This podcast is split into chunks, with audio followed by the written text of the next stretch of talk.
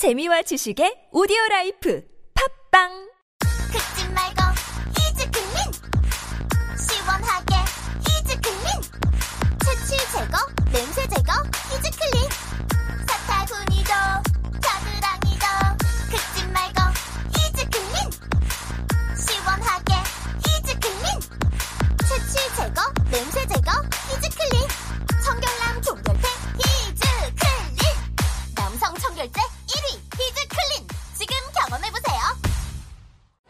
저 슈퍼스타 최욱은 오늘부로 비혼자임을 선언합니다. 최스타님, 연간 2만 쌍 이상 성원이 되고 있는 여보야 서비스를 알고 계십니까? 저 정기자, 나 슈퍼스타요. 내가 결혼정보회사에 어떻게 찾아갑니까? 여보야는요, 셀프 중매 서비스이기 때문에 직접 가실 필요가 없어요. 돈이 한두 푼 드는 일이 아니지 않소? 여보야는요, 성혼을 위해 사용된 비용을 100% 환불해주고 결혼할 때 100만원, 아이 낳으면 200만원의 축하금까지 준답니다. 그래도 난 경력이 있는 분들이 더 좋던데. 초혼도 재혼도 인연을 만날 수가 있습니다. 지금 스마트폰에서 여보야를 다운받으세요.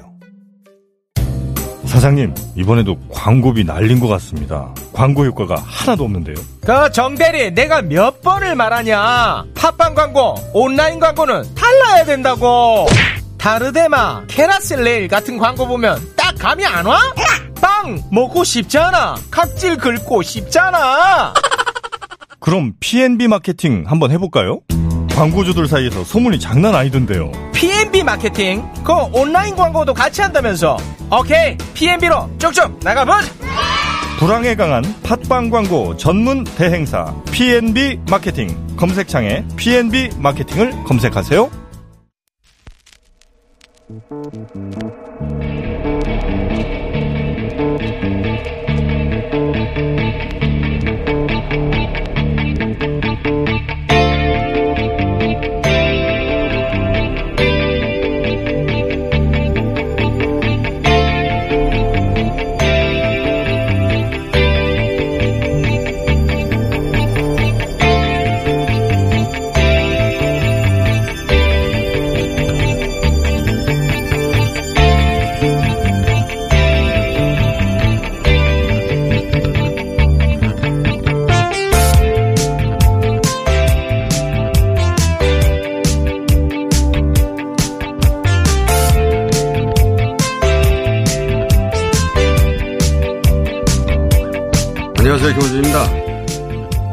존 볼턴 회고록의 출판 마케팅이 한창입니다.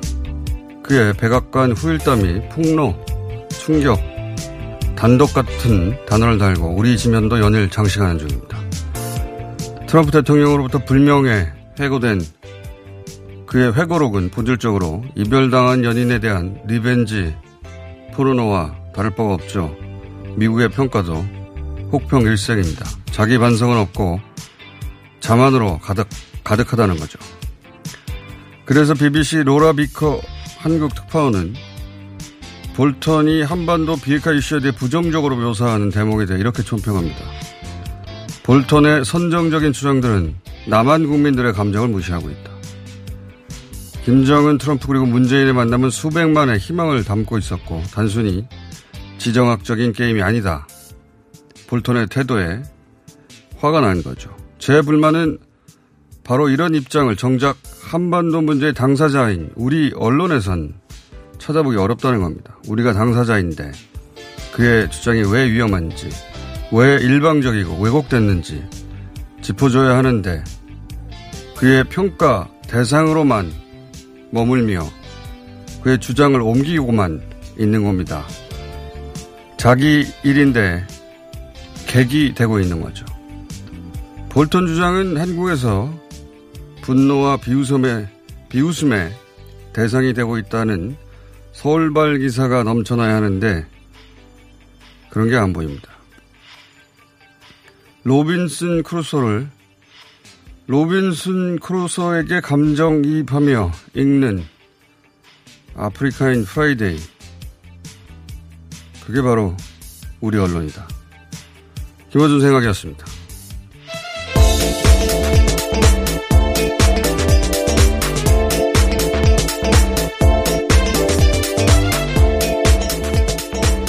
TBS 비밀입니다. 아프리카 지식인들은 다들 한 번씩 거친다고 하는 과정이 있어요. 그러니까 로빈슨 크루소의 모험. 거기 주인공에 감정이입하며 소설을 읽기 마련이잖아요. 그러니까 읽다 보니까 자기가 로빈슨 크루소가 아니었어요. 거기 등장하는 미개한 프라이데이였지. 그런 걸 깨닫는 순간들이 있다는 거죠. 그 아프리카 지식인들 흔히 하는 얘기입니다. 우리 언론의 이 볼턴 자서, 자서전에 대한 태도가 프라이데이예요. 어, 이게 남의 얘기가 아니란 말이죠. 우리 땅에서 벌어진 일이고, 그러니까 당사자로서 그 시각에 대해서 어, 비판적이어야 하는 건데, 그냥 그가 그랬어 하고 평가 대상이 되고 객이 되는 겁니다. 그런 다음에 그걸 어, 그대로 옮겨 단독 이런 식으로 보도하고 있는데 무슨 단독입니까? 수백 마리 봤는데. 그 책은 이미 사실은 미국 언론사에 다 배포가 됐고 네. 그리고 기사는 사실상 광고라고 봐야 돼요. 왜냐하면 사전 인쇄가 200만 불이었다고 하니까 본전 뽑아야 되잖아요. 그러니까 선정적인 대목만 추려서 어, 내보낼 수밖에 없는 거고 어쨌든 그 책을 먼저 받은 미국 언론에서는 혹평 일색이에요 대부분. 자기 자기 잘난 척으로 다 점철돼 있다는 겁니다. 내용도 중구난방이고 그렇게 평가해요. 저는 다 읽어봤는데. 어 그리고 여, 워싱턴 정가에서도 그런 기사들도 같이 나옵니다.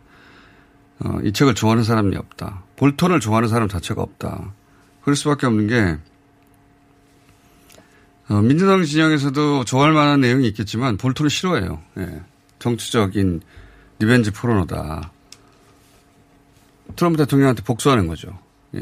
게다가 볼턴의 사상이라는 게 뭐 대단한 게 아니거든요. 한반도 문제에 있어서 북한은 협상의 대상이 아니고 협상하면 안 되고 리비아처럼 어, 압박해서 무너뜨려야 된다 이런 자세인 거예요. 예. 우리한테 도움이 하나도 안 되는 거죠.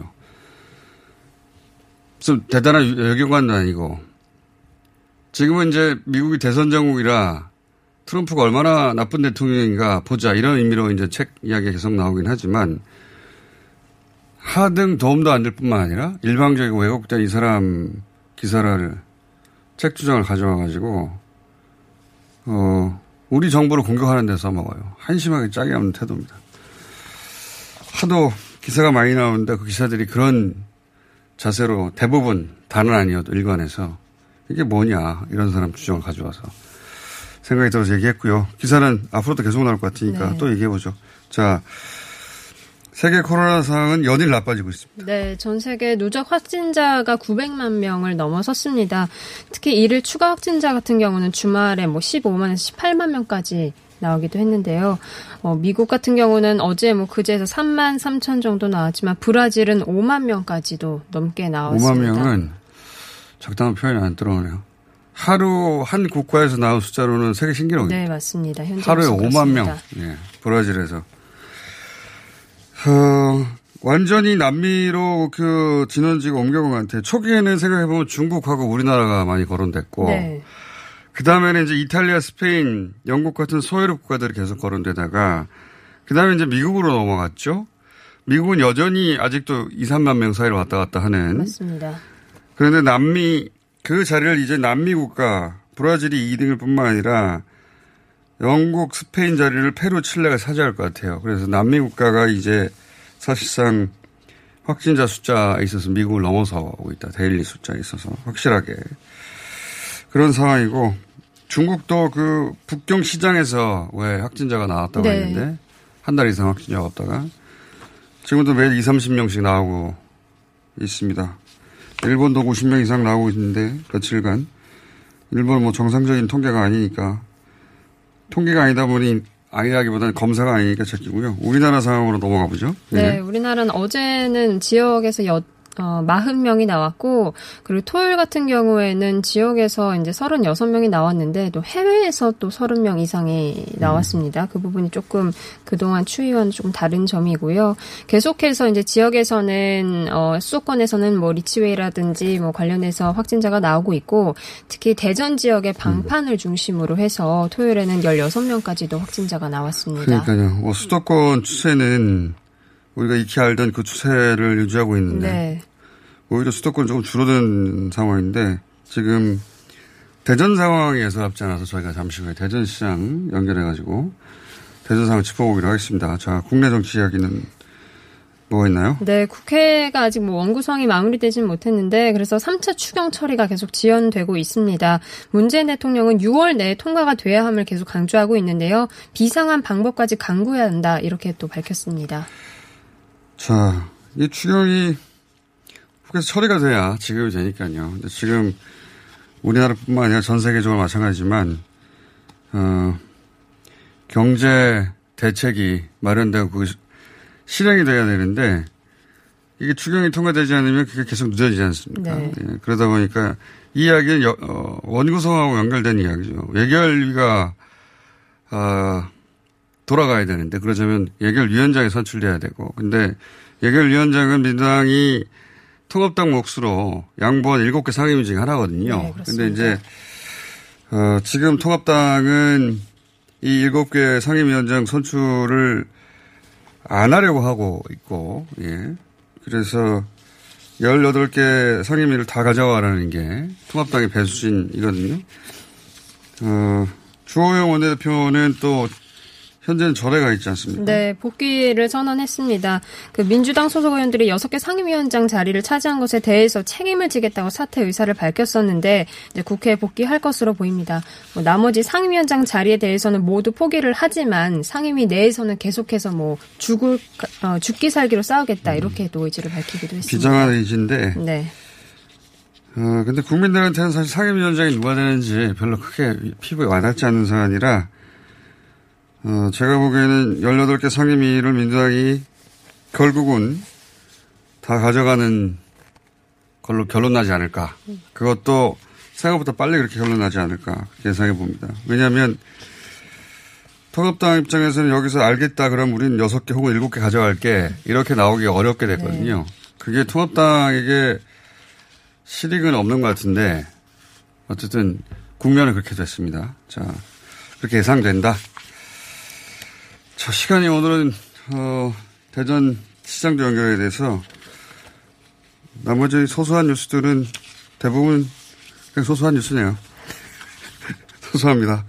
그냥 포털에서 보시면 될 것 같고 미국 소식은 뭐가 있습니까? 네, 예. 볼턴 회고록 출간을 막기 위해서 트럼프 행정, 행정부가 소송을 제기했었는데 회고록은 출간은 가능해졌습니다. 그런데 어, 뭐 누설 금지 의무 위반으로 국가안보 위험에 처하, 처하겠을 가능성이 있다라는 어, 여지 때문에 형사처벌 가능성은 남아 있는 상황입니다. 이게 이제 트럼프에서 민사를 건 거예요.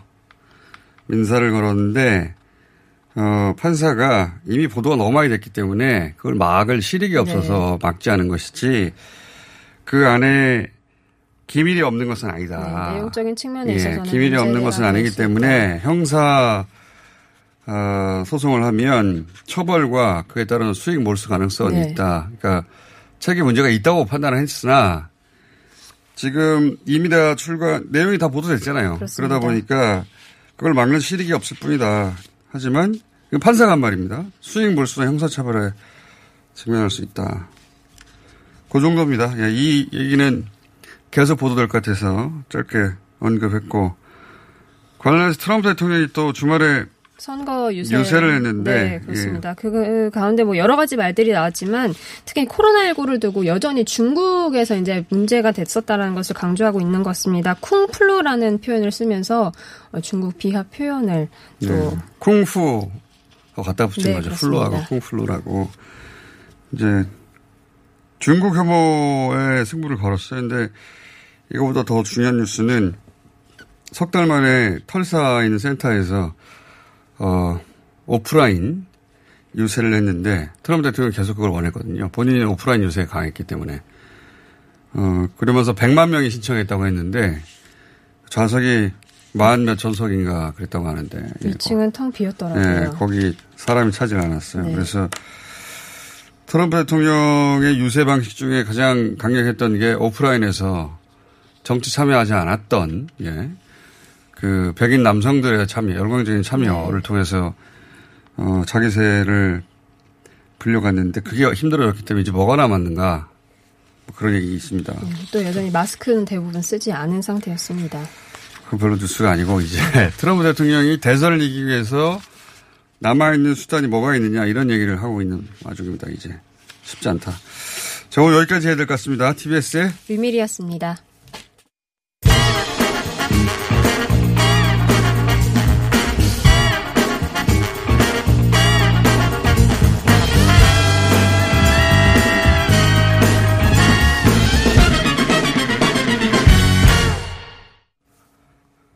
자, 수도권에 이어서 대전시의 코로나 상황이 예사롭지 않습니다. 허태정 대전시장 연결되어 있습니다. 안녕하세요, 시장님. 예, 안녕하세요. 허태정입니다. 예. 대전은 그동안 상대적으로 청정 지역으로 취급됐는데 최근에 갑자기 확진자가 많이 늘었습니다. 그렇죠? 그렇습니다. 3월 28일에 지역 확진자가 생긴 뒤에 그 한 명 정도 생기고 한 한 달 넘게 현재 지금 확진자가 없이 지내왔는데 예. 어, 갑자기 지금 어, 다단계 판매업소를 중심으로 해서 확진자가 급증하고 있습니다. 지금 총 어, 몇 명이 됐죠? 총 대전 확진자 수는 이제 그 입국자를 포함해서 82명이고요. 82명이요. 예. 예, 이번 지난주 한 주 동안에 36명이 확진자가 발생을 했는데 보면 어, 다단계 판매 관련 종사자들이 그 중에서 어, 22명이 음. 되겠습니다. 알겠습니다. 지금 아직은 최초 감염원에 대한 역학조사가 다 맞춰지지 않, 끝나지 않았죠? 그 그렇습니다. 지금 현재 아직 그 최초 감염이 어디로부터 시작된지에 대한 아, 확인은 안 됐는데 전체 정황적으로 놓고 보면 예. 그 리치웨이를 비롯한 서울 수도권의 아. 그 다단계 판매하고 예. 아, 연관되어져서 이 그렇군요. 서울 수도권이 규제가 심해지면서 지역으로 내려온 것으로 지금 현재 어. 보여지고 있습니다. 그렇게 추정되는 거군요. 예, 예, 그렇습니다. 이태원에서 출발해서 결국 여기까지 수도권에서 났는데 그 수도권에서 다단계 판매하고 연결해서 대전 지역의 다단계 판매 어, 예. 인력이 연결된 걸로 보여진다. 이렇게 추정 되고 있는 상황인데 그렇습니다. 신천지 연관성도 언론에서는 거론하던데 그건 확인이 안 됐습니까? 신천지 연관성도 지금 저희들이 좀 아, 들여다보고 있는데 면밀하게 예. 확진자 중에서 신천지 그 교인으로 확인된 경우는 이제 세 명. 네네. 지금 아, 구체적으로 이 그 다단계 판매의 종사자와 신천지의 관계성은 아직 입증이 안 되고 있어서 예, 예. 그 단정적으로 말하기는 어렵지만 신천지 관련자들이 세 명이나 포함돼 있어서 신천지 시설에 대한 폐쇄 조치도 함께 내려졌습니다. 알겠습니다. 또 하나의 대전의 특징이 지금 대전 확진자들 중에 고령자가 많아서 걱정이다. 이런 보도가 있었거든요. 그렇습니다. 지금 저희 36명 중에서 그 22명이 이제 다단계인데 이분들의 연, 연령층이 대체로 좀 나이가 많은 편이고요. 예. 60대 이상이 23명. 그리고 50대도 10명이어서 대체로 이제 60, 70대에 좀 많이 몰려있는 아. 상황입니다. 그렇군요. 뭐 전체적으로 좀 입원 환자들을 저희가 점검을 해보니까 어, 상태는 대체로 좀 양호하고 한 두 분 정도가 어, 상황이 좀 위중해질 수 있다 이렇게 좀 보고 있습니다. 음. 그나마 다행인 점은 조기에 조기에 지금 검사가 이루어져서 아직 위중한 단계까지는 고령자 고연령층도 예. 가지는 않은 것 같은데 근데 지금 서울하고 비슷한 양상이 다단계 혹은 그 소규모 교회 모임 이런 것을 중심으로 계속 그 확진자가 나오고 있는 것이죠. 지금 현재 저희들은 거의 대부분이 다단계에 연관돼 있고 그 어, 연관자 가- 가족 뭐 이런 사람들 중심으로 지금 확진자가 그렇군요. 아, 나오고 있어서 근데 이게 좀 아, 그 무등록 그 다단계 판매업이거든요. 예. 소위 말해서 어, 비공식적인 방식으로 좀 하고 있다 보니까 신원을 확인하는 거하고 또 이 확인된 그 확진자들이 아, 동선에 대한 진술이 정확하게 잘 이루어지고 있지 아. 않고 또 고령자라고 할, 수- 뭐 60대를 고령이라고 할 수는 없습니다만 연세 드신 분들이 많다 보니까 이 그 기억력에 있어서 다소 좀 문제가 되고 있어서 음. 동선 확보하고 공개하는데 많은 애를 먹고 있는 상황입니다. 알겠습니다. 또 이게 아, 그 GPS 추적은 또 이게 확보되는 데까지 시간이 걸려서 또 그런 어려움도 있습니다. 알겠습니다. 아직 역학조사 중인데. 자, 그러면 역학조사는 역학조사대로 진행되겠지만 대전시에서 지금 현재 상황에 맞춰서 새로운 조치들이 내려져야 할 것 같은데 어떤 조치들이 이루어졌나요? 그렇습니다. 어제 또 대전에 있는 그 관련 기관장들이 전체 모여서 어, 몇 가지 중요한 결의들을 했는데 예. 지금 방문 판매업소 807개 업소에 그 2주간에 걸쳐 집합금지 명령도 내렸고요. 모든 아. 유흥업소를 비롯해서 어, 2,200개의 고위험 시설에 대해서는 전자출입 명부를 반드시 설치하도록 했고 또 7월 5일까지 대전만 어, 사회적 고강도 거리두기를 아. 다시 시행하기로 했습니다. 그렇군요. 그래서 관련된 뭐 공공 어, 체육 문화시설 등에도 2주간 폐쇄 조치를 하였고요. 그리고 음. 모든 공공 어, 교통이나 시설을 이용할 때는 반드시 마스크를 쓰도록 어, 조치했습니다. 그렇군요. 대전 지역은 2주간 그 과거의 사회적 거리두기에 준하는 어, 규칙을 실행하는 걸로 돌아갔군요. 그러니까. 예, 그렇습니다. 예. 방금 말씀하신 전자출입 명부라는 건 QR코드를 통해서 어, 출입하는 그런 시스템을 말하는 거죠? 그렇죠. 이제 QR 코드로 이제 좀 저희 그동안은 권고를 했는데 예. 이게 정확하게 현장에서 다 지켜지고 있지 않는 것 같아서 모든 시설 아하. 1,200개 위험 시설에 대해서는 QR 코드로 하는 전자 출입 명부를 반드시 설치하고 그것으로 관리하도록 이렇게 지시했습니다. 알겠습니다. 그러니까 일단 유흥업소는 의무적으로 설치하고 종교시설이나 학원 등은 권장하는 겁니까? 그렇습니다. 종교 시설에 대해서는 사회적 거리두기를 어, 준칙을 반드시 지키도록 어, 하고 저희 어, 공무원들이 현장 점검도 음. 병행하고 있습니다. 알겠습니다. 대전 상황이 앞으로 어떻게 될지 모르겠는데 이런 조치로 어, 이런 확산이 잡혀지면 다행이고 또 인터뷰를 하게 된다면 잘 안 되는 거죠. 시장님 인터뷰 다음에 일주 아니 그런 그, 그 결과 잘 된 결과로 인터뷰할 수 있는 기회를 한번 만들도록 하겠습니다. 알겠습니다. 저희가 일주일 후에 다시 한번 모시도록 하겠습니다. 감사합니다. 예, 고맙습니다. 네.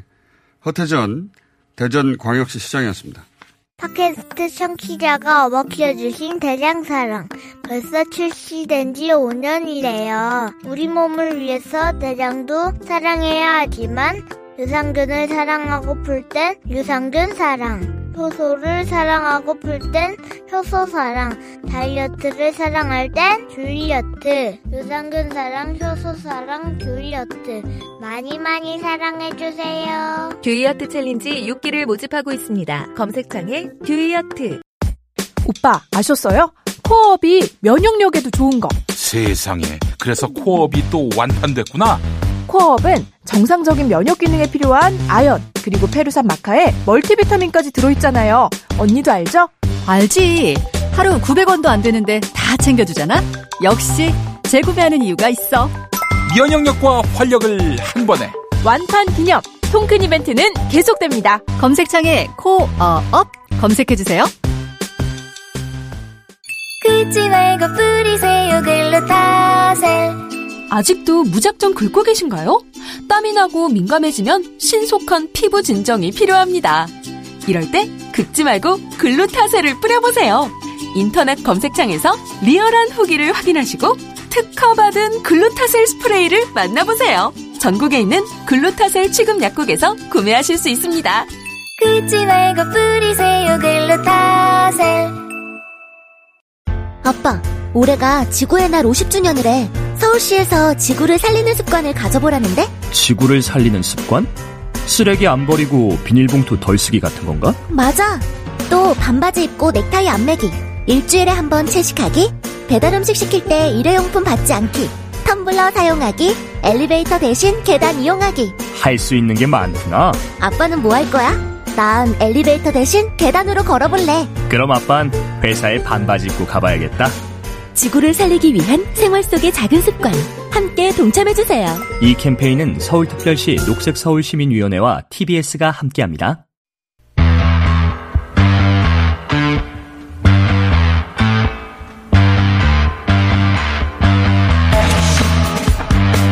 자, 수도권에 이어서 대전까지 확산되고 있는 다시 코로나. 아, 이 이야기 좀 해보겠습니다. 국립암센터대학원 예방의학과 김호란 교수님 나오셨습니다. 안녕하십니까? 안녕하세요. 예. 아, 이 코로나는 지난번에 나오셨을 때도 말씀하셨지만, 이 머리가 있- 있는 것 같다고, 생각하는 것 같다고, 예. 영리하다고 뭐 이렇게 표현하셨는데, 어쩜 그렇게 사람의, 어, 사람이 방심하는 틈, 그런 약한 거리만 탁탁 정확하게 때리는지, 그죠? 그렇죠. 계획이 있는 거죠. 계획이다. 예. 그리고 더워지면 어떻게 될 거다. 날씨 변수 도 초반에 얘기했는데 그건 뭐 거의 무의미한 것 같습니다. 그죠? 예, 그렇죠. 초반부터 좀 더운 나라에서도 유행을 했기 때문에 네. 이제 더워도 어 줄어들 거라고 생각하기는 어렵다라고 봤는데 이제 증명이 되는 거고 실제, 예, 네. 오히려 지금 사람들 접촉이 늘어나면서 추울 때보다 네. 더 많이 퍼지고 있는 그런 경향도 나타나고 있어요. 더구나 이제 그 뭐 봄 가을은 모르겠는데 여름이 점점 뜨거워지면 에어컨 안에 있잖아요. 그렇죠. 오히려 에어컨. 더 실내로 들어가고 예. 환기를 안 하게 되거든요. 예. 더우니까. 이번 여름은 에어컨 돌리면서 창문 동시에 열어야 될지도 모르겠어요. 그게 좋지 않습니까? 그렇긴 한데 그렇게 되면 이제 전기 문제 때문에 블랙아웃이 될 수도 있어가지고 예. 그거는 다른 부처에서 걱정 안 하고 하시고요. 예, 예. 일단 환기 측면에서는 에어컨을 틀면서 한- 원래 그렇게 권장하긴 하지만 그렇게 안 하죠 보통은. 그렇죠. 근데 이번 여름은 에어컨 틀면서 창문을 열어놓거나 최소한 한 시간에 한 번은 틀어 열어놔야 된다 이런 예, 얘기를 이제, 하는데. 이제 중간 중간 환기를 해야 되고 이제 쓸 때 보통은 이제 온도는 많이 낮추지 않아도 바람을 우리가 세게 하는데 네. 이번에는 반대로 바람은 좀 아. 약하게 하고 온도를 좀 낮추는 게 더 낫다. 아. 왜냐하면 공기를 문 닫아 놓고 막 섞는 거는 오히려 위험할 수 있다. 아, 귀찮네요 정말. 예. 코로나 예 코로나 바이러스가 지난번에도 그런 말씀 한 번 하셨는데 그 이전에 전혀 존재하지 않는 유형이라고 전파는 엄청 빠르고 그러면 치명률이 낮아야 되는데 치명률도 높다. 예, 예, 맞죠. 두 개가 다 있는 거죠. 예, 그렇죠. 이- 전파가 빠른데 또 특성이 보통은 증상이 나타나고 점점점 바이러스가 많이 그렇게 나오거든요. 그렇게 상 그게 상식인데. 예, 그런데 얘는 증상이 나타나기 전하고 증상이 나타나는 초기 그때가 바이러스가 제일 많이 나와요. 아, 그러니까 우리가 그 바이러스를 접하고 그 증상이 나타나기까지 2주가 걸린다고 이렇게 얘기하는데 통상적으로 2주 내. 그 이전에 초기에 예. 감염 전파력이 높습니까? 그래서 지금 역학조사 할 때도 증상 이틀 전부터 접촉자를 찾거든요. 어. 그러니까 그때는 본인이 아무런 증상이. 테니까 이제 많이 돌아다닐 때잖아요. 근데 그때 바이러스가 제일 많이 나오는 왜 거예요. 그래요?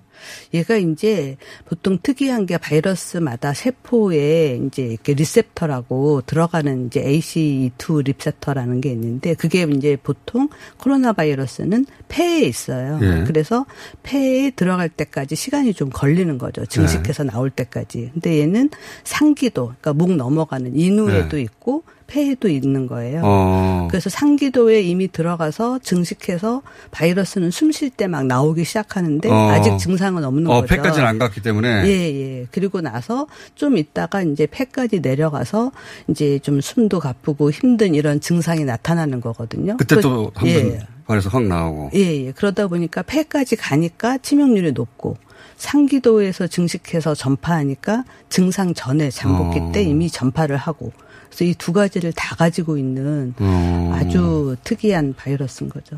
보통은 둘 중에 하나만 합니까? 보통 상기도 감염하면 우리가 흔히 겪는 감기예요. 아, 감기? 예. 그 이제 감기가 아주 심해서 폐렴까지 가는 경우는 많지 않잖아요. 어. 그렇지만 이제 사스나 메르스는 이제 폐렴이 주였잖아요. 어, 예. 근데 이거는 감기처럼 시작해서 감기로 끝날 줄 아는데 실제로는 아주 심한 폐렴까지 가서 치명률도 높이는 예. 둘다 가지고 있는 예, 그렇지만 보면은 아주 젊거나 어린 사람들은 감기처럼 끝나기도 하죠. 폐렴까지 안 가고. 아 그래서 예. 아이들에게는 그렇게 치명률이 높지 않은 것이고 예. 그러니까 여하간 목 감기 수준일 때도 이 전파력이 아주 높다. 예, 예, 감염 그렇습니다. 감염을 그래서, 보통 증상이 뭐 목이 따가운 정도, 요 정도만 요 정도만 이야기하는 사람이 있고, 어, 냄새를 못 맡는다든지, 어. 어, 맛을 못 느낀다든지 이런 증상을 이야기하는 사람도 한 반 정도 되거든요. 상기도록 하면 우리가 흔히 말하는 목 주변 예, 예, 예. 거기서 보통 감기는 끝나는데 얘는 폐렴까지 거의 두 대부분 가지를 다 가지고 있는 거예요. 나쁜 바이러스네요. 네. 그런데 그러다 보니까 이제 이 관리하기가 방역 당국에서 굉장히 어려운 거 아닙니까? 그죠? 맞아요. 굉장히 어렵고 사실은 이렇게 잠복기 때 전파하는 호흡기 질환을 네. 우리가 역학조사를 해서 찾아내고 이러는 경우 거의 없어요. 거- 힘들기 때문에. 어. 네. 감기하고 구분도 안 되고. 그렇죠. 네. 본인 증상도 없이 전파하고. 예. 그걸 어떻게 잡아냅니까, 미리? 저희도 처음엔 몰랐죠. 이게 이제 코로나 바이러스이기 때문에 사스나 메르스처럼 증상이 시작되고 난 다음에 전파될 거다라고 어. 생각해서 처음에는 증상일부터 역학조사를 하다가 조금 있으니까 아니다 잠복기 때도 전파하는 것 같다라고 해서 증상 하루 전부터 역학조사하다가 지금은 증상 이틀 전부터 역학조사하거든요. 아마 처음부터 이랬으면 역학조사하는 거를 거의 불가능하다라고 어. 생각했을 수도 있어요. 그래서 유럽에서 초반부터 아예 역학조사 포기했거든요. 어, 네, 유럽은 포기한 걸 우리는 지금까지 하고 있는 겁니까? 그렇죠. 그러니까 저희는 이제 처음에는 환자가 천천히 나왔잖아요. 네. 그러니까 할 수 있었어요. 그러다가 대구에서 이제 막 폭발적으로 나올 네. 때 이거 포기해야 되는 거 아니냐. 그, 그 갈림길에 갔었잖아요. 예, 예. 네. 그래서 이제 대구는 한꺼번에 몇백 명씩 나오니까 거의 어렵다고 하더라도 다른 지역은 계속 해야 된다. 이제 대구에서 넘쳐서 어. 다른 지역으로 올 수 있으니까. 그래서 지금까지 계속 하고 있는 거죠. 그러니까 K 방향이 다른 것과 다른 것은 요 산기도 고 단계에서 거의 잡아내는 그렇죠. 신속하게 검사하는 그게 예. 다른 나라하고 다른 거군요. 네, 저희가 말하자면. 환자를 찾을 아. 때 지금 현재 증상 발생에서 어 가장 많은 경우가 이틀 이내에 찾아내요. 어. 그래서 굉장히 빠르게 찾는 건데 그럼에도 불구하고 이미 증상 발생 이틀 전부터 전파했기 때문에 전파 기간은 보통 4일 정도 되는 거예요. 한 어. 사람당. 그래서 K 방역이라는 거구나. 그게 여전히 우리만 있는 모델이군요. 다른 데서도 이제 해야 된다. 네. 그래서 이제 하려고 보니까 IT도 아직 안 되어 있고 하고 싶어도 할 수가 없는 환경이다. 예, 그리고 뭐 법적으로 개인 정보를 예, 예. 그렇게 막 찾는 것도 아직 준비가 안 되어 있고 그러니까 다시 하려고 봐도 이런저런 재반 여건이 좀 안 되어 있어서 또 환자도 너무 많이 아, 발생하고 그게 K 방역의 차이군요. 뭐가 K 방역의 차이인지 제대로 이해했습니다. 네. 그 앞부분을 우리가 차단하려고 하는 것이고 그래서 신속한 검사가 중요한 것이고 대량 검사가 중요한 것이다. 예, 그렇죠. 빨리 해야 아무리 빨리 해도 지금 증상 발생 이틀 만에 찾아내긴 하지만 그래도 전파 기간을 4일이거든요. 근데 네. 초반에 신천지는 그거보다 더 빨리 했어요. 증상 나오기도 전에 다 자가격리 시키고 음. 일단 검사를 막 그때는 했거든요. 명단이 있었으니까 그나마. 그렇죠. 거꾸로 역설적으로 다행인 점은 예. 대규모로 나오긴 했지만 명단이 있었기 때문에 그게 또 가능했었겠네요. 예, 지금 이렇게 수도권이 확산되는 게 초반에 이태원에서 노출된 사람을 찾는데 명단이 없고 또 명단이 잘못되어 있는 경우가 많다 보니까 이거를 빨리 찾지 못해서 어, 개인 환자별로 전파 기간이 길어진 거예요. 그러니까 찾고 나면 이미 2, 3차 감염은 다 전파된 음. 상태에서 찾으니까 계속 쫓아가고 있는 거죠. 그러니까 QR 코드를 통한 출입 관리가 굉장히 중요하네요. 말씀을 듣고 보니까. 말하자면 신천지의 명단처럼 예. 이제 어디에서 유행이 생겼다라고 하면 바로 리스트를 찾아서 음. 이제 그 사람들은 일단 다 자가격리 하도록 하고 검사를 해 나가면 이제 전파 기간을 줄일 수가 있습니다. 그렇겠네요. 그 기간을 줄이는 게 아주 예. 결정적인 관건인데 예, 예. 그런 데 있어서 중요한 게 명단이고 그래서 정부에서 지금 그, 어, 그 시스템을 만들긴 했잖아요. 예, 근데 이제 업, 업소들 입장에서는 이렇게 불편하기도 하고 어, 거기 이제 그런 가게에 가는 사람들도 불편하니까 아직은 충분히 확산이 안 됐는데 예. 그거 반드시 해야 되겠군요. 아, 아무래도 그걸 해놓으면 사실 업소들이 이제 안 하던 걸 하려니까 귀찮죠. 불편한데 명단을 다 일일이 수기로 작성하는 것보다는 오히려 편하고 또 정보도 안전하게 관리가 되는 거거든요. 그러니까요. 그 반드시 뭐 해야 되겠네요. 지금 현재 상황 그러니까 수도권에서 어 물론 해외 포함해서이긴 하나 어떤 나라는 해외 포함하지 않고도 거의 50명 입방하기도 합니다. 근데 정부에서 사회적 거리두기에서 생활 속 거리두기로 전환하면서 몇 가지 기준을 얘기했는데 그 중에 하나가 50명 이하로 유지할 것. 간당간당 하거든요. 예, 지금 40몇 명대로 왔죠. 그러니까요. 30몇 명일 때도 있지만 40몇 명일 때도 있고. 예, 그러니까 보통 2주 평균을 가지고 저희가 생활방역위원회 2주마다 하는데 2주 평균 지표를 얘기하거든요. 예. 그러니까 4월 말에는 9명이었어요. 예. 그랬다가 10명대였다, 20명대였다가 40 30명대, 명대까지 왔네. 이제는 40명대까지 예. 온 거예요.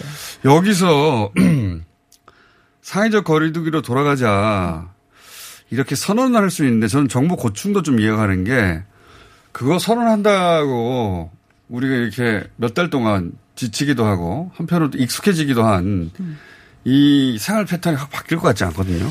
그렇죠. 정부도 그게 고민인 거예요. 그래서 지난번에 좀 강화된 방역 조치라고 해서 지금 유흥 시설이나 이런데 이제 제한 명령을 내렸거든요. 예. 근데 그럼에도 불구하고 우리가 이제 통신이라든지 크레딧 카드라든지 교통량을 보고 사람들의 움직임을 예. 보는데 한 1%밖에 안 줄었어요.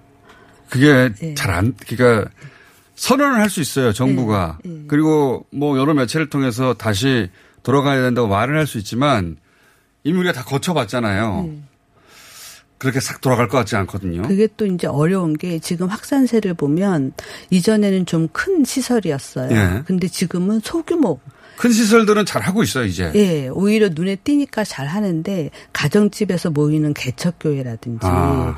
이제 뭐 신고가 안 된 방판 그러니까요. 사업장이라든지 이런 데기 때문에 우리가 알고 있는 시설을 다 제한 명령 내린다고 해서 막을 수, 막을 수 있었던 그런 데가 아닌 그런, 거예요. 맞습니다, 맞습니다. 예. 예. 그러다 보니까 어차피 관리의 사각지대에 있던 곳이었어요. 예, 그러다 보니까 아무래도 시설 중심은 하더라도 이것만으로는 부족하겠다. 그래서 이제 저도 제안하고 지금 정부도 고민을 하고 있는 게 어, 사람들의 행동을 가지고 아 이런 행동은 굉장히 위험한 행동이다. 어. 예를 들면 뭐 한강변에서 사람 없을 때 새벽에 조깅하는 건 아주 안전하겠죠. 예. 그렇지만 이제 사람들이 많이 모여서 가까운 데서 같이 밥을 먹으면서 이야기한다든지 그거 보통 매일매일 하는 거 아닙니까, 사람들이. 예. 근데 이제 어 자기가 매일 만나는 가족이나 이런 사람들은 접촉이 이제 적을 수 있는데 예를 들면 한두 명을 만나도 그 한 사람이 뭐 전도사님이나 목사님처럼 사람을 굉장히 많이 만나는 사람이다. 아, 그러니까 예. 슈퍼 전파자가 될 수 있는 그러니까 고 모임에 오는 사람인데 고 모임뿐만 아니라 수많은 모임에 가게 되는 한 사람이 있는 모임. 예, 그런 데가 위험한 거죠. 지금 이제 그분들은 슈퍼 전파자는 아니지만 슈퍼 접촉자쯤은 되는 아, 거죠. 그렇죠. 굉장히 하루에 뭐 500명, 1000명씩 만나는 그렇죠, 분들. 그렇죠. 그러니까 이런 분들하고 모임을 한다는 건 상당히 위험한 일이거든요. 그러니까 지금 말씀은 예전처럼 시설 중 시설 중심으로 과거에는 음. 어 지침을 마련했지 않습니까? 이런 시설 하지 마라. 혹은 뭐 교회 뭐 절 성당 모임 하지 마라. 몇백 명이 모이는 그런 행사 중심 혹은 시설 중심으로 어 그런 규칙을 만들었는데 그게 아니라 이제는 행동 중심으로 예, 예. 요런 행동은 안 하는 게 좋다. 예, 예. 그걸 좀 자세히 만들어 주세요. 예, 그런 거를 지금 이제 좀 리스트업을 하고 있어요. 아. 어떤 행동이 위험하다. 그리고 또 예를 들어서 뭐 시청 공무원은 위험하지 않을 것 같은데 그 안에서 대민 서비스를 하는 분은 그렇겠죠. 하루 종일 굉장히 많은 그렇겠죠. 사람 만나야 되잖아요. 그렇죠. 럼 접촉을 줄이려면 그 근무 시간을 서로 좀 줄여가면서 하든지 어. 하루 뭐 8시간을 대민 서비스 하면 음. 너무 많은 사람을 만나게 되잖아요. 그래서 직종이라든지 행동이라든지 음. 이런 거를 세부적으로 나눠서 자꾸 인식하도록 해야 음. 그야말로 좀 새로운 그러니까요. 일상을 만들 수 있지 않을까 싶어요. 초기에 우리가 사회적 거리두기 할 때는 뭐 어디서 터질지 모르니까 어, 그 시설 중심으로 혹은 행사 중심으로 크게 크게 잡았는데 그건 이미 어느 정도 되고 있어요. 되고 있는데 이제는 이제 사례들이 많이 모였으니까 그 사례를 가지고 행동 중심으로 어, 패턴 중심으로 이 규칙을 만들고 있어요, 지금? 예, 예, 아. 그렇습니다. 예. 그거 만들어주시면 다시 나와주세요. 알겠습니다. 그러니까요. 그렇게 해야 될 것 같아요. 예, 그래서 아 이렇게 하면 안 되는 거구나 하고 자꾸 인식하고 그냥 자꾸 사회적 거리두로 가서 강화하자 이거 안 될 것 같습니다. 예, 예. 그렇죠. 효과가 좀 떨어지고 있어요. 음. 여기까지 하겠습니다. 또 모시기로 하고 김호란 교수님이었습니다. 감사합니다. 감사합니다.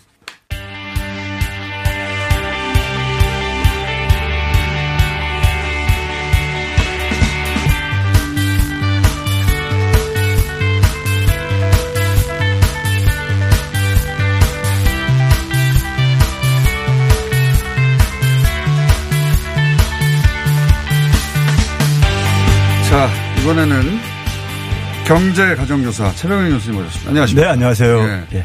좀 전에 김원환 교수님하고 얘기를 하다 보니까 쏙쏙쏙 이해되는 거예요. 잘 부탁드립니다. 네, 아, 갈- 교수님 경제 갈수록- 문제도. 갈수록 가속도가 붙을 것 같아요. 아니, 그러니까 K 방역이 뭐가 차이가 있는지 처음으로 진짜로 이해했어요. 아. 어, 그 두 번의 전파기가 있다는 거 아닙니까? 예. 페루 가기 갔을 때하고 페루 가기 전에 목 주변에 바이러스가 예, 머물 때. 그 목 주변에 머물 때를 잡아내는 게 우리나라 초기예요, 그러니까. 예, 예. 우리나라의 초기 박멸. 바, 방역의 차별점이고 아직도 이렇게 하는 나는 우리나라밖에 없다고 하니까 잘 이해가 갔습니다. 오늘은 뭐 가지고 나오셨습니까? 에, 주말에 그 가계비 증가 속도가 세계 1위다는 이런 이제 기사들이 아, 쏟아졌죠. 예. 맞습니다. 예. 빚만 늘어가는 한국. 예. GDP 대비 빚이 증가하는 속도가 어 1위. 예. 그리고 빚쟁이가 되고 있다는 거죠. 예. 한마디로 우리나라가. 예.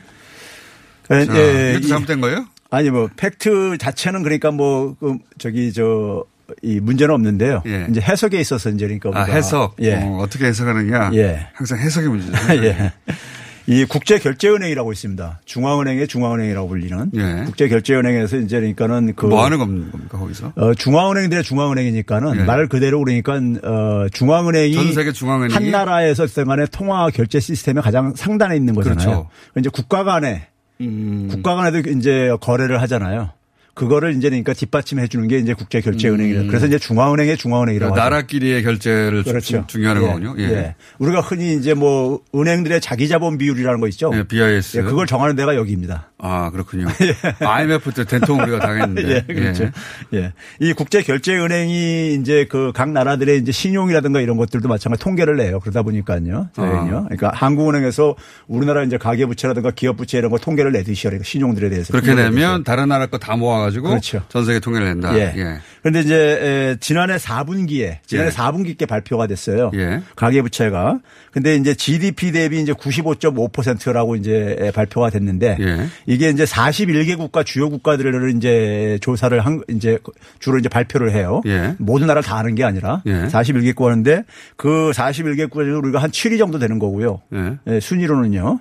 그 빚이 늘어나는 속도가 아니에요. 빚의 규모가요. 규모가요. 빚의 규모가. 예, 이게 예. GDP 대비입니다. 그러니까 GDP 대비. 예, GDP 대비이기 때문에 여기는 가게하고 기업을 다 합친 겁니까? 요, 요건 일단 가게만. 가게만. 예. 예. 95.5%인데. 예. 근데 이제 3분기, 그 앞분기가 93.9였었기 때문에 한 1.6%포인트가 증가했다 이거예요. 예. 근데 그게 이제 가장 빠르다 이거예요. 아, 1.6%가. 예, 가장 높다 이거예요. 홍콩과, 홍콩과 더불어 가지고 가장 이제 빠르다 이제. 아. 홍콩과 공동일이다. 예, 공동일이다 이렇게 나왔어요. 예, 나와, 나왔는데, 근데 이제 그 이 가계 부채가 이제 그러니까 우리가 증가한 이면에는 예. 이제 우리가 요인을 좀 봐야 될 게 아니겠습니까? 요인을 보는데 첫 번째는 이제 아무래도 이제 그러니까 우리가 주택 담보 대출이 지난해 4분기에 많이 늘었어요. 예. 주택담보대출이 예. 주택담보대출이 속도가 굉장히 빨리 증가했고 그 다음에 뭐냐면 우리가 좀 주목해봐야 될 게 뭐냐면 국가 부채가요. 예. 여기가 이제 그러니까 기업 부채도 내고 국가 부채도 내고 다 이제 되는데 국가 부채는 1.4% 포인트가 줄어들었어요. 아, 오히려 줄어들었어요? 예, 4분기에. 예. 그러니까 이게 왜 이제 이게 의미가 있냐면은 가계 부채라는 게 GDP 분의 이제 가계 부채액이 차지하는 비중이기 때문에 예. 정부가 그러니까 돈을 적게 쓰면은 분모인 GDP가 이제 그러니까 아무래도 증가속도가 떨어질 수밖에 없어요. 어. 그렇죠? 어, 그러니까 분모가 우리나라- 작아지는 거군요. 그렇죠. 그러니까 네. 정부 부채가 한 1.4% 포인트가 줄어들고 가계 부채가 1.6%가 아. 올라가 버렸어요. 그러니까 정부가 돈을 적게 써는 것도 이제 그러니까 영향을 미치는 거죠. 분- 분모 정부 돈을 적게 써서 분모가 작아지면서 가계부채 그렇죠. 비율이 상대적으로 높아지는 그렇죠. 효과를 낸 거군요. 이게 이게 분수기 때문에 분수값이기 때문에. 네, 알겠습니다. 그래서 이제 그 국가 부채가 아, 우리나라 같은 경우 보게 되면은 에, 상당히 낮은 나라란 말이에요. 가장 낮은 나라 중에 예, 하나잖아요. 예. 예. 근데 이제 그 중에서도 이제 그러니까 우리나라가 이 가계부채 감소 속도가 예. 세 번째로 이제 그 낮은 나라 중에서는 세 번째로 빠르게 이제 그러니까 진행됐어요.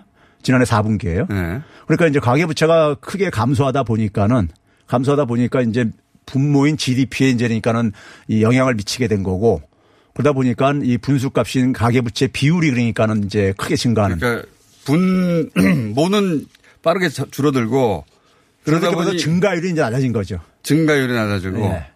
근데 이제 분자는 이제 그러니까는 주택담보대출이 좀 이제 끌어올린 부분이 음. 끌어올려져서. 예. 예. 알겠습니다. 예. 그러니까 이게 예를 들어서 다른 나라하고 비교했을 때 굉장히 악성이다 이렇게 볼 수 없다는 말씀이신가요? 그렇죠. 결국 뭐냐면 음. 국가가 돈을 안 쓰니까 가계가 그러니까 그한 거고요. 그 다음에 또 하나 이제 의미는 뭐냐면 올해 이제니까 이제 향후 증가 속도는 어떻게 될 거냐 봤을 때. 예, 올해. 예, OECD, OECD가 지난 6월 10일 날에 예. 올해 경제 성장률 전망치를 발표했어요. 그 숫자 봤어요. 전 세계. 예. 아주, 아주 다 충격적이죠. 밑으로 밑으로 쫙 예. 그려져 있더라고요. 그러니까 우리가 1점 마이너스 1점이고 1등이 1등. 그 다음에 그 다음에 2등이 뭐냐면 마이너스 5.0이에요. 맞습니다. 그 격차가 그러니까 엄청나게 벌어져요. 그러니까요. 저도 우리나라에서도 보도가 꽤 됐는데 어 포탈에 잘 안 떠 있더라고요. 이 수치가 하도 재밌어가지고 봤더니 어 우리나라가 1점인데 압도적인 1위입니다. 마이너스 영국 1점이. 같은 경우는 마이너스 11.5 막 이렇게 돼요. 예. 근데 이제 문제는 뭐냐면 중국 같은 경우는 플러스로 생각을 했거든요. 네. IMF에서요. 근데 OECD 발표는 마이너스 2.6으로 중국조차도 중국, 인도 이런 나라들조차도 그러니까는 뭐 어, 인도 같은 경우도 보게 되면 마이너스 3.7뭐 이렇게 되고 있어요. 그러니까 스페인, 프랑스, 이태리, 영국 이런 나라는 전부 다 마이너스 10%가 넘습니다. 예, 11%대 막 이랬습니다. 예. 그러니까 이제 이게 이게 압도적으로 차이가 벌어져요. 예. 벌어지는데 그러다 보니까 올해 이제 성장률이 그러니까 우리가 이제 상대적으로 적게 떨어진다는 얘기는 분모가 예. 다른 나라들은 그게 이제 크게 감소하는 거예요. 크게 감소하는 줄어드는 그, 그, 러면 가계 부채액이 변동이 없더라도 어. 가계 부채 비율은 크게 증가할 수 있는 그렇죠, 거죠. 그렇죠. 우리는 어. 적게 증가하는 거고. 그걸 생각해야 되는데 그걸 빼고 얘기하는 거군요, 지금. 예, 그렇죠. 그러면 어. 이제 올해 같은 경우 우리나라가 가계부채 증가도 가장 낮을 가능성이 높은 거죠. 어. 예, 이 부동산 주택담보대출만 좀 이제 우리가 어느 정도 관리하면은 어, 예. 이해했습니다. 예. 그러니까 실제 중요한 변수는 분모가 어떻게 변하는가인데 예, 그렇죠. 그 그걸 빼놓고 위에 숫자만 가지고 얘기하고 있다. 이런 의미네요. 예. 그래서 왜- 올해 이제 국가 재정도 좀 적극적으로 편성할 필요가 있고요. 빨리 네. 3차 추경도 빨리 편성을 해야 되고 그러기 때문에 그런 점이 있고요. 근데 이제 OECD가 발표한 경제 성장, 성장률 전망 보면 예. 이거 보신 분 있으신지 모르겠는데 뭐 기사화를 많이 됐어요. 네. 찾아보시면 찾아볼 수 있습니다. 그냥 0에서 쭉 그어가지고 하나 단 하나의 나라도 제- 예외 없이. 전부 다 다 마이너스예요. 네. 네. 전부 다 다 마이너스인데 우리가 마이너스 1점이고 그 다음 낮은 게 호주인데 마이너스 5.0. 예. 그 다음부터 그 밑으로 주르륵이거든요. 네. 굉장히 좋은 거예요. 그러니까 미국도 뭐 마이너스 7.3, 네. 뭐 영국은 마이너스 11.5까지 뭐 이렇게 이렇게 쫙 배치가 됐거든요. 우리가 들어본 모든 나라들이 다 마이너스입니다. 그러니까 우리만 굉장히 예외적으로 이렇게 하여간 그것도. 굉장히 차이가 너무 벌어지잖아요. 아, 여기서 빨리 추경 편성해서 예. 빨리 이 대처하면 또 플러스로 반전할 수 있는 거 우리는요. 플러스도 반전할 수 있을 뿐만 아니라 예. 플러스가 안 되고 0만 돼도 세계 1위 아닙니까? 그렇죠. 아, 지금 현재도 세계 1위로 전망이 되고 있는데 너무하다는 얘기죠. 어, 참. 예? 참 희한한 상황, 전에 겪어보지 못한 희한한 상황을 겪고 있는데 이 와중에 이제 부정적인 요인을 찾다, 찾다 보니 아, 분모 빼고 분자 부분에서 빚이 늘어가는 게 높더라. 예. 이런 기사가 나왔네요. 예. 그 다음에 이제 기업 부채 하나 더 시간 되겠습니까? 30초 내에 해결해 주시죠. 기업 부채는 우리가 한 17위 정도 돼요. 41개 국가 중에서요. 예. 작년하고 별, 변동이 없습니다. 예. 근데 기업 부채는 우리가 좀 조심해서 생각해야 될 부분이요. 예. 기업 부채는 그러니까 너무 낮으면은 예. 기업이 투자를 안 한다는 얘기예요. 어, 그렇죠. 보통 예. 대출 받아서 투자하니까. 그렇죠. 예. 그렇기 때문에 이제 미국이나 영국 같은 경우는 낮은, 낮- 낮은 이유는 자본 주로 주식 발행해서 하는데 예. 주식 발행하게 되면 기업의 부채 안 잡혀요. 그렇죠. 은행에서 대출 받는 것들은 이제 채권 발행하는 건 기업 부채 잡히고요. 그러니까 부채 비율이 너무 낮은 걸 좋아하면 안 네, 된다. 너무 낮으면 안 되죠. 예. 어. 적정하게 갚을 수, 갚을 수 있는 수준의 빚을 가지고 그런 사업을 해야 되니까. 우리나라 기업 부채는 지금 사실은 어, 전문가들은 너무 낮다고 얘기를 하고 아, 있어요. 오히려? 예. 여기까지 하겠습니다. 최백은 교수님이었습니다. 네, 감사합니다.